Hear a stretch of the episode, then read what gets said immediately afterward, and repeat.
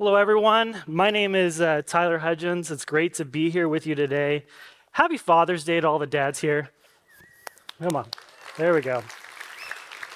Like, like Luke said, um, today's actually my first Father's Day. Got a picture of my daughter. We'll throw up here on the screen. She's four and a half months old. Yeah. Thank you. So it's a real special day. My wife Kelsey and I, this is uh, Eden Grace, um, and she's been a huge blessing in our life.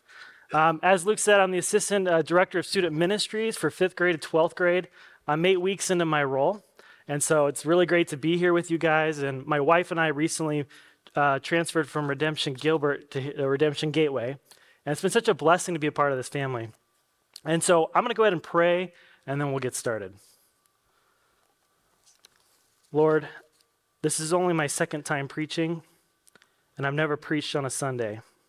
If I'm honest, handling your authoritative word feels weighty. But I'm reminded that you have preached countless times by your Holy Spirit through all kinds of people. Father, I admit I can't preach. I can't think. I can't feel. I can't heal. I can't save. And I can't do anything of eternal value that I wish I could do. Lord, here I am. For apart from you, I can do nothing. Holy Spirit, come and speak. Amen. My main idea for today is knowing the Father is walking like the Son. I'll repeat that again. Knowing the Father is walking like the Son. I want to tell you a story of a boy who knew his father really well. His father dressed up like a cowboy, and so the son would dress up like the father. This boy, his parents divorced when he was two years old. And this father would come and pick up the son every other weekend. And the son would always look forward to getting to see his dad, to be with his dad. And so his, he would grab his backpack and he would go stand out on the street corner and he would wait for his dad. The boy on this day waited 10 minutes, waited 20 minutes, waited 30 minutes, and the dad didn't show up. The mom finally called the boy in and said, Hey, come on inside. And little did the boy or the mother know, the father was arrested. He was arrested because he owed $12,000 in child support. And he was thrown into jail, and he was given three options pay the $12,000 in child support, sit in jail, or sign this piece of paper and give your parental rights over your son. Next time the boy would see the father, he didn't know that this would be the last time. And he never saw his dad again.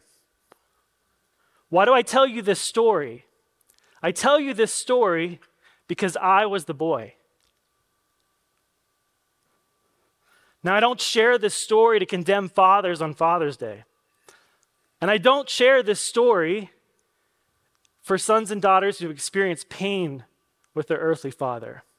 For dads, there's grace in Christ Jesus.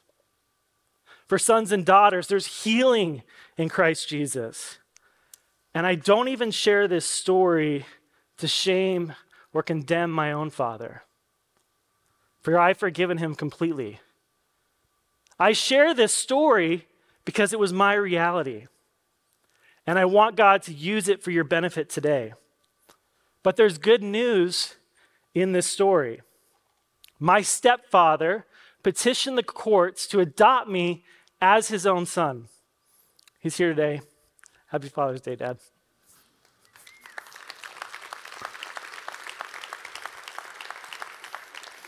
I was introduced to you today as Tyler Hudgins, but I was born as Tyler McDormand. I was not my stepfather's, but he said, You are mine. He changed my diapers. He spent time with me. He coached my soccer games. He would pick me up when my car would break down. He still comes over today and helps me out with all kinds of things. The same thing is kind of happening in this passage that we're going through today. For me, I was given a new name and I was given and brought into a new family a new way of life. First, John, the Apostle John, He's writing to a group of churches that have been given a new name and they've been brought into a new family. And so, what he's trying to communicate to them is that they're experiencing some division and there's some people who are trying to deceive them. This may have left some of the early followers in this church asking some similar questions that we're asking today. And so, to repeat, my main idea is knowing the Father is walking like the Son. And so, we're going to talk about two questions today. The first question is how do we know that we know God? How do we know that we know God? The second question what does it look like to walk in the same way that Jesus walked? So, the first question how do we know that we know God? In our chapter, chapter 2, starting in verse 3, it says, And by this we know that we have come to know him if we keep his commandments. Whoever says, I know him, but does not keep his commandments is a liar, and the truth is not in him. But whoever keeps his commandments, or keeps his word, in him truly the love of God is perfected. This is some extreme language. It says, liar. The truth is not in you. Those who say they know them. John is using this language intentionally. And this passage is highlighting our first question How do we know that we know God? Other ways that we may ask the same question is How do I know that I'm a Christian? How do I know that my conversion experience was real? John is writing this to say that you may know. It says in chapter 5, John says, I write these things to you who believe in the name of the Son of God, that you may know that you have eternal life. Now, there's a difference between those who say that they know the truth compared to those who actually live the truth. John is trying to give people confidence in this moment to say that, yes, you do have eternal life. You can know. And as we learned, it's more than an identity, but it's a way of life. I haven't always been the best of this. Um, I've played soccer my whole life. And when my wife Kelsey and I were dating, she would come out to my soccer games. And I'm a really competitive and aggressive guy. And so I'd be out there throwing my shoulders at guys, saying some words here and there. And guys, I did this as a Christian. Now, there's a difference from being competitive and being a jerk. I was just being a jerk. And so, rightfully so, this was actually a major turnoff to my wife, Kelsey. she saw a person who said he loved God, but when he's on the field, he didn't show it. I had made a fatal mistake. I had separated my faith to outside the soccer field and pretended that I didn't have a responsibility on the field to uphold the ways of Christ. Kelsey reminded me that I'm a part of the family of God and to represent Christ on both on and off the field. Now, I'll admit, it took a few games for this to sink in. I'd be out there throwing my elbows, saying some words, and I would look over and I'd see my wife giving me the look. Guys, you know what I'm talking about. But I learned through this that God really cares that we love others. In uh, the Gospel of John, chapter 13, verses 33 to 34, it says, A new commandment I give to you, that you love one another just as I have loved you. You are also to love one another. By this, all people will know that you are my disciples if you have love for one another. The royal flush of the Christian faith is love. You're going to see on this the screen here. The 10, the jack, the queen, the king, and the ace, all in the same suit. This is the royal flush. The royal flush in poker is an unbeatable hand. It wins against every other hand. And John is referred to himself as the disciple whom Jesus loved. And so his uh, understanding of love is particularly unique. In fact, of the 116 times that love is mentioned in the New Testament, 25% of those occur in John's writings. And of half of that 25% occur in this book, First John. So, for us to really understand what John's getting at, we have to understand this idea of love. We can know all things, but if we do not love, we miss the whole point. Christ did not just know about our pain and suffering, but he entered into it on the basis of love. So to know God is to love others and to love him. It actually says in our passage where John is connecting this idea of loving him, it says, Whoever keeps his word, in him truly the love of God is perfected. What is this idea? The love of God is perfected. What it means is it's, it's our love for God. Our love for God reaches its fulfillment when we love Christ by living out his word. Meaning, there's no better expression for our love. And the expression that John is primarily focused on is our love for others. That's what he's focused on. If you want to show God you love him, play the royal flush. Don't just say you have the royal flush, but play it.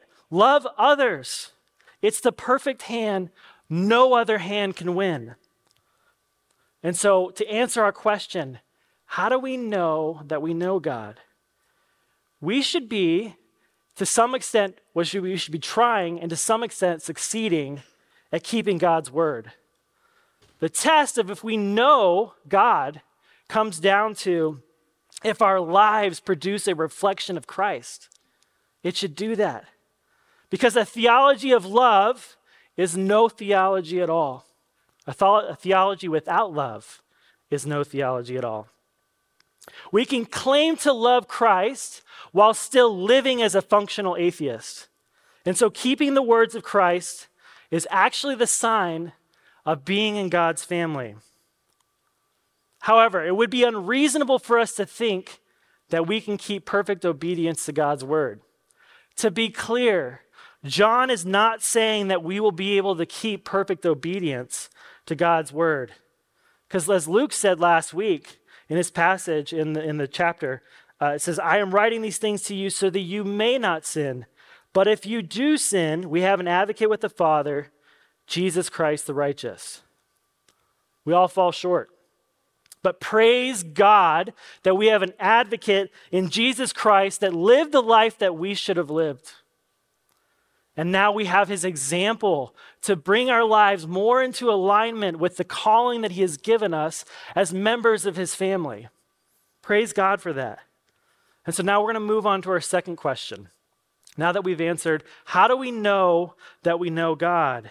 The second question is, what does it look like to walk in the same way that Jesus walked. It says in our passage here, starting in verse 5, end of it, By this we may know that we are in him. Whoever says he abides in him ought to walk in the same way in which he walked. I don't know how many of us really understand what we actually believe. We believe that a Jewish rabbi 2,000 years ago who didn't live to the age of 35, who rose from the dead, is the answer for all human history. Amen. There we go, brother. However, there was something very different about this rabbi. All others who tried to claim to be the Christ or claimed to be the Messiah, when they died, they died. When they died, their followings never came back. This was different with Jesus, as evidence of this room, this word, this truth has continued to carry forward, and the following has continued. But we often forget that Jesus was a rabbi to begin with. So, what's a rabbi? Rabbi literally means teachers, teacher. And so, rabbis, they would have these disciples that would follow them wherever they would go and they would learn from them. In fact, there was this old rabbinic saying May the dust of your rabbi cover you. And so, what would happen is, what does this mean? The dust of your rabbi, may it cover you. The rabbi would be walking, and the disciples would be following him. The dust from the rabbi's feet should be shooting up onto the disciples. That's how close that they should be to their rabbi. Their job is to imitate him, to follow him closely. It's a lot like these stickers you guys have on your cars now. It's uh, Do you follow Jesus as closely? and I know some of you guys have that sticker, and you're probably thinking to yourself, that's right, I'm just trying to make sure people are following their rabbi, and it's not me and not the back of my car. I love those stickers.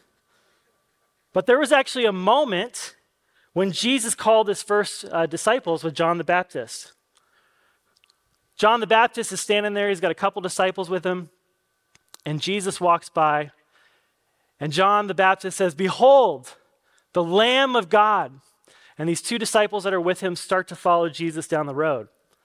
And Jesus turns around and says to the disciples, What are you seeking? And the two disciples are excited that he's noticed them and says, Rabbi, where are you going? And Jesus looks back at them and says, Come and you will see. When the disciples respond with that question, Rabbi, where are you staying? The verb for are you staying is Greek, and the Greek is meno. And it's most often translated to mean to remain or to abide but it more practically means to reside, to stay, to live, to lodge, or dwell. But for our purposes today, meno is going to mean to take up permanent residence. And so a residence is like a home. And when you go into somebody's home, you really start to learn a lot about them. For instance, some of us have some friends here that we'll just see at church, and that's it. But then there's some other friends that will invite us into their home or will invite, uh, invite them into our home. Now, people can hide stuff really easily. If you come over once or twice, I'm sure you guys have experienced with this, um, you can hide stuff, right? But if you stay over at that house, you take up permanent residence. After a week or a month, a year, you start to really learn a lot about those people. You'll notice that they keep this house really that clean all the time? Is it dirty? Um, what books do they read? How do they spend their time? How do they treat one another? There's nothing to hide. And it's those friends that we know the best. And so, is Jesus just going to be our Sunday church friend? Or is he going to be the friend that we have permanent residence with throughout our weeks? We see Jesus respond to the uh, disciples' question with a simple invitation. He says, Come and you will see. This, come and you will see, extends far beyond a physical location. He's inviting them to encounter his presence and to encounter life transforming relationship with him. And so when we respond to Jesus' invitation to come and see, we are invited into his home and to learn what he is all about. There was a moment in my life where Jesus said, Come and see. Before I knew God, I was an atheist. I said I didn't want God. I didn't need God. I didn't care about God. That was until four people close to our family died in six weeks. Up to that point, I'd always been self assured and very self confident. But in that moment, my world was falling apart. I realized I didn't have the answers. And I had some friends, it was a simple invitation, but they said, Hey, we see you're going through a lot. Do you want to come to church? I said, I would do anything. I would do anything because I was desperate. I believe this moment was Jesus saying, Come and you will see. Are any of you guys feeling out of answers? Are any of you guys feeling desperate? Then Jesus is saying to you today, Come and you will see. Now, when I had finally come to the end of myself, I showed up to church. It was great. I didn't miss a single weekend. I sort of I loved it. What was not to like? There was nice movie theater seats with cup holders, great live music and public speaking. It was awesome. I was at church, but I wasn't abiding in Christ. I was like just a member of the crowd. That was until one day the pastor got up on stage and he said, This whole year, we're going through the book of John. There's some of you here, you're sitting on the fence with Christ. Let's be honest, you're not in. Make this the year that you decide are you going to follow Jesus with all your life? Then get off the fence and follow him. If not, get off the fence and walk away. This hit me in my heart. I was like, okay, I'll, I'll, I'll take the test. I'll, I'll, I'll spend the whole year. I'll go through this. I'll see if this is real. By the end of that year, I rejected atheism and committed my life to Christ. It was the best decision I ever made.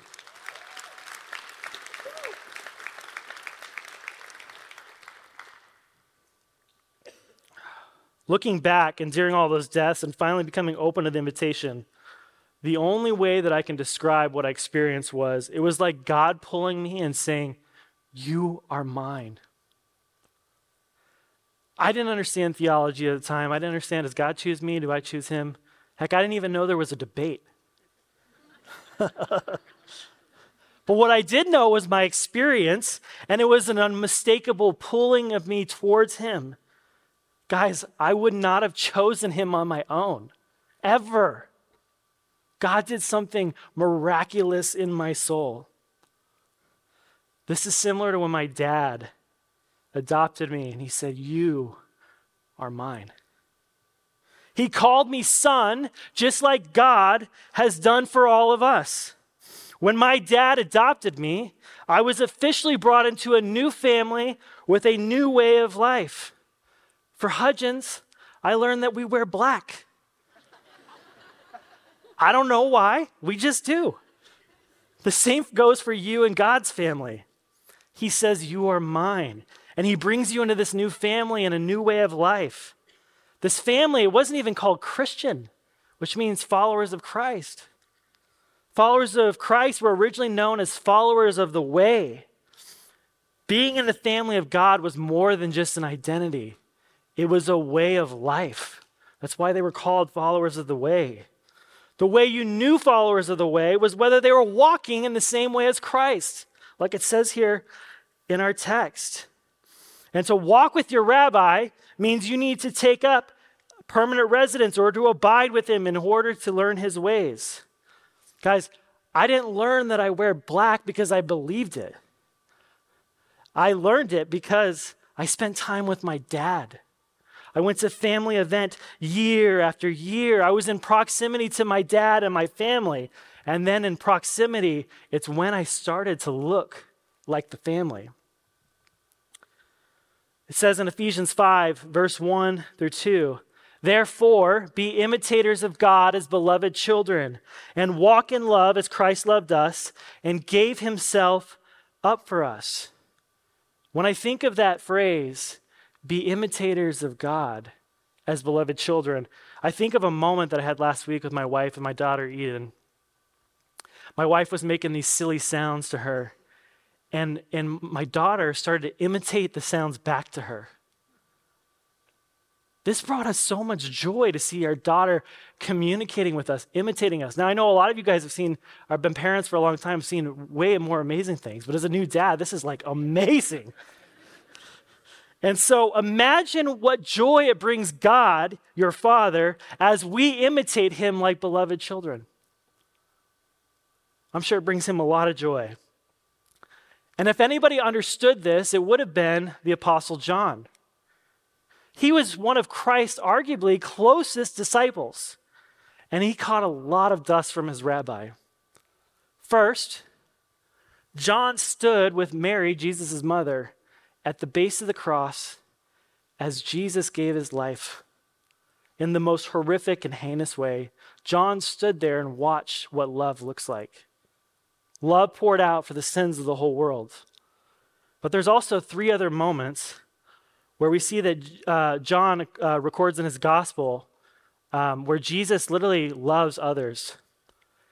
In one, with the, the blind man, he spits on the ground in the dirt and he gets low and he grabs the dirt and he makes it into mud. And then he takes the mud, he puts it on the blind man's eyes, and he loves him by restoring his sight. The next moment, some Pharisees and teachers of the law bring this woman caught in adultery, and they have stones in their hand to kill this woman. Jesus gets down in the sand when they ask him a question, and he starts to write in the sand. And he says, He without stone, may he cast the first stone. One by one, these teachers and Pharisees started to walk away and drop their stones. And then it was just him and the woman. And he said to the woman, Woman, where are your accusers? She says, I don't know. They're gone. And Jesus says, Well, then neither do I condemn you. Go and sin no more. The third moment, Jesus on the last night with his disciples takes a towel and gets on his knees and he begins to wash the dirt off his disciples' feet. He even washes the feet of Judas, the one who would betray him. He says, If I, your Lord and teacher, your rabbi, wash your feet, you also ought to wash the feet of one another. In these three moments, we see Christ saying, Imitate me, copy me, come and see, do as I do, walk in the same way that I walked. He gets in the dirt, he loves. And so, if we're going to understand what it looks like to answer our second question, what does it look like to walk in the same way that Jesus walked? How much dust are you covered in? How much dust are you covered in? Because to be an imitator of God, you have to look like him by getting low and finding yourself in his dust. John primarily has in mind that the dust should look like loving one another because that's what it means to be in the family of God. And so, as we conclude Redemption Gateway, do we know what our Heavenly Father has done for us? This is what our Heavenly Father has done for us. The world He developed got a deadly disease. It broke his heart to see the world hate and destroy one another. He loved this world so much that he entered into the world to save us. Christ said, I and the Father are one. Our Father paid the highest payment of all. Our Father imprisoned himself in death. Our Father, instead of casting us away, signed our adoption papers. He gave us all new names. He gave us a new way of life. He brought us into a new family with different ways. He said, You are mine. Little children, he says, we must now walk for the sake of the world like Christ and to know our Heavenly Father. Amen. Bow your heads. We're going to go ahead and close in prayer.